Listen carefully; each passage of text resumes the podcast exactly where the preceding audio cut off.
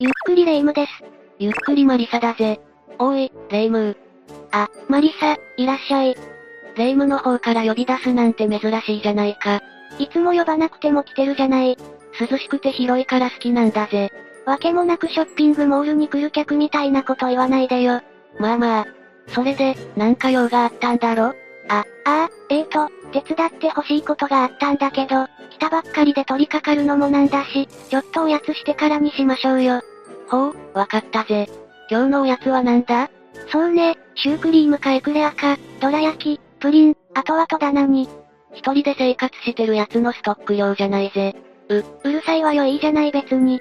さてはレイム、砂糖依存かはぁ、あ、何よそれ世の中にはいろんな依存症があってだな。個人的には8位くらいに砂糖依存がランクインする。つまり、依存症の話がしたいのね。うむ。エクレア食べながらな。じゃあ私はプリンにするけど、これって、すごい矛盾してないしてないしてない。今回は身近に潜むヤバい依存症トップ8を紹介するぜ。それじゃ早速、ゆっくりしていってね。8位はさっきも言ったように、砂糖依存症だぜ。これって単なる甘いもの好きのことじゃないのまあそうとも言う。私たちみたいな健康体にとっては大きな問題にはなりにくいからな。どういうこと例えば、極端なダイエット中だとか、妊娠出産成長期だとか、ホルモンバランスが崩れやすい時期なんかが要注意だ。糖分が切れるとイライラしたり、糖分が欲しくて仕方なくなる。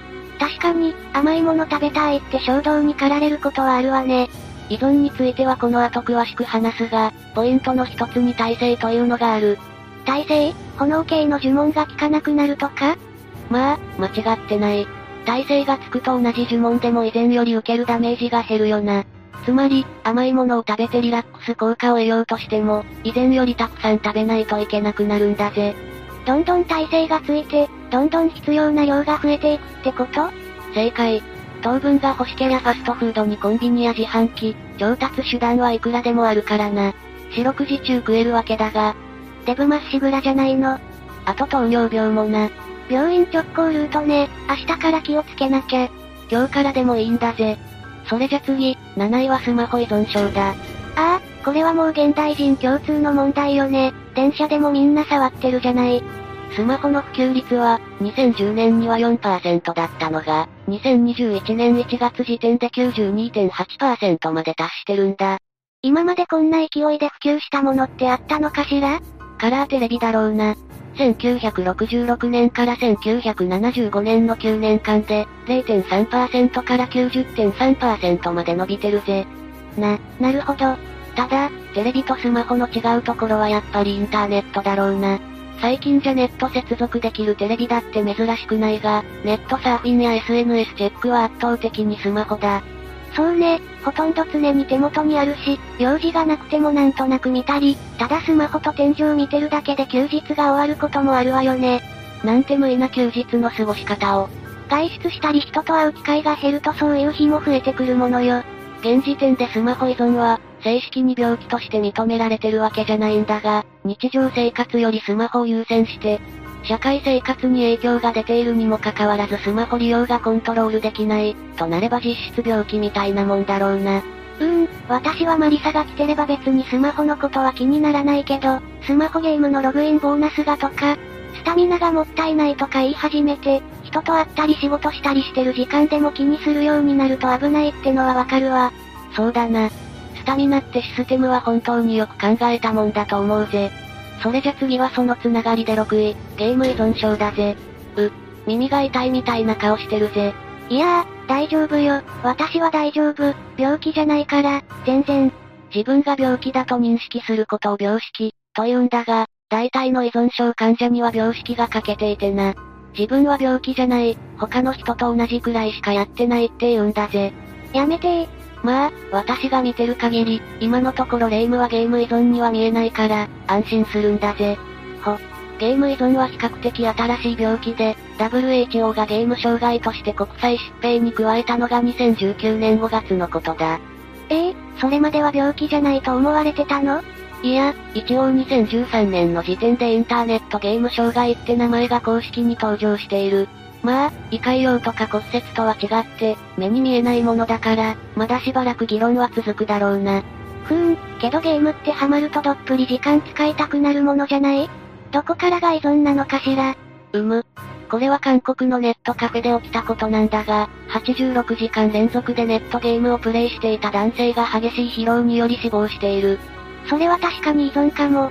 死亡が発見される1時間前にもトイレで意識を失って倒れていたらしいんだが、意識を取り戻すとすぐにネットゲームへ戻っていったそうだ。それは依存症でしょうね。ここまで極端な例はそう多くないだろうが、日常生活や社会生活へ明らかな支障があるにもかかわらず、ゲームをやめたり、プレイ時間を調節することができなくなっている状態ってのは依存が形成されていると言えるよな。自分じゃコントロールが効かなくなってるわけね。そういうことだ。ちなみに MMORPG とシューティングゲームはゲーム依存のハイリスク要因だと言われてるぜ。これは、つまり、自楽ってことかしら弾幕系シューティングゲーム。それ以上は言うんじゃない。次に行くことにするぜ。5位は買い物依存症だ。単なる買い物大好きな人、とは違うのよね、きっと。だんだん分かってきたみたいだな。買い物依存も、現時点では正式な病気として認められてるものじゃないんだが、治療が必要なんじゃないかってそうは確実にいる。同じ量で満足できなくなって、実生活に支障が出ても自分でコントロールできないってやつそれだ。買い物でストレス発散しているうちに、支払い額が膨らんで、自分の経済力と支払い額のバランスが崩壊していく。牛島くんで読んだことありそうな気がしてくるわね。若い女くんの話はそこまでだぜ。まあ予想通りというかなんというか、買い物依存は比較的女性の方が多いんだよな。へえ、まあ確かに大きな買い物って、達成感というかスッキリ感というか、独特な感覚があるわよね。接客もちやほやしてくれるしな。確かに、ストレス解消の手段を一つに絞っちまうと大体ろくなことにならないから、自分のメンタル回復手段を複数持っとくのが大事ってことだな。スイーツとスマホに、ゲームと買い物と運、ろくなものがないわ。極振りさえしなきゃいいんだぜ。次は4位、ギャンブル依存症だ。ああ、これは何の疑問もなく完全にヤバいってわかるわね。そうだな。これはギャンブル障害として、精神疾患の一つに分類される。スマホ依存とかとは一線を画す、れっきとした病気だ。ギャンブル障害って診断されるって、どんな状態うむ、イライラの解消のためにギャンブルをしたり、常にギャンブルのことが頭から離れないとか、ギャンブルでの負けを取り返すためにギャンブルをする。あとはギャンブル絡みで借金をしたり、ギャンブル関連で嘘をつく。などなど、細かいとこは省くが、9項目のうち、4項目以上当てはまった時に診断するって感じかな。ギャンブルで頭がいっぱいで、そのためには借金も嘘もお構いなしって確かに社会生活が相当破綻してる状況でしょうね。特に重要なのは負け分を取り返そうと追いかけてギャンブルすることだな。負けてんならさっさと見切りをつけてやめるべきなのよね。そこのコントロールがつかなくなってるってことだし、なぜか勝ち戻せるって確信があったりもするんだよな、恐ろしいことに。それは恐ろしいわね。だろこっから先は全部、病気として認められてるものだ。だから心の弱い人がなるとか、意志が弱いから治らないってのはナンセンスだぜ。わ、わかった。それじゃここからはトップ3だ。3位、ニコチン依存症だぜ。え、これも病気なの病気だぜ。喫煙でニコチンが体内に入ると、快楽覚醒気分調節などに関わる神経伝達物質が何種類か脳から出るんだ。だから休憩でタバコ吸って気分転換、みたいな描写がよくあるのね。もともとこの伝達物質は喫煙がなくても自力で出せるんだが、喫煙が習慣になると、喫煙でホイホイ出すようになって、自力で出す力が弱くなっていく。え、なんで脳みそサボってんのよ。だから、禁煙するとイライラしたり、前より集中力が続かなかったりして、やっぱりタバコが必要だって思っちまうんだよな。そうやって30分で禁煙を諦めたりする人が出るわけね。まあ、ニコチンは体内に入るのも、消えるのも早いからな。喫煙後30分くらいで離脱症状が出ることもあるんだ。ここ10年くらいで随分タバコの値段も上がったし、喫煙人口はきっと減る一方なんでしょうね。新規で数人口はめっきり減ったろうからな。今後は禁煙できなかった層が肺がんやら COPD の患者層としてスライドインしていくだろうさ。呼吸器疾患は痛み止めじゃどうにもならないのが恐ろしいところよね体の痛みは薬でごまかせるが、体内の酸素量は薬でごまかせるもんじゃないからな。次は2位、薬物依存症だぜ。なんか、この流れで薬物依存って、まあ、薬物にも色々だぜ。末期がんの痛みを和らげるために使う麻薬だって、シンナーだって睡眠薬だって依存性があるわけだ。それはわかるけど、ギャンブルとか買い物なんかは、行為に対する依存だが、ニコチンや薬物は物質に対する依存であって、一応分類があるんだ。ふーん。物質依存は、体内からその物質が抜けていく時に出る離脱症状ってのが非常に厄介でな。ああ、ニコチン切れのイライラとかそうそう。薬物は種類にもよるが、手の震えだったり気分の落ち込みやら幻覚やら、とにかく多彩だな。これを体依存って言うんだが、ここに体制の話も出てくる。うわ。じゃあ離脱症状から解放されて気分良くなるために必要な量はどんどん増えていくってこと大正解だ。そうこうしてるうちに四六時中薬物漬けになってないと元気でいられなくなる。薬物漬けのやつが元気なわけないのよね。薬物がなきゃ仕事にも行けないが、仕事をしないと薬物を買うための金がない。これは闇落ちまっしぐらね。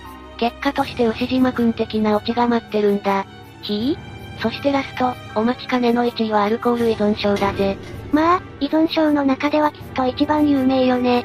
そしてストロング系中杯の登場に伴ってこれからも有名な依存症になるだろうな。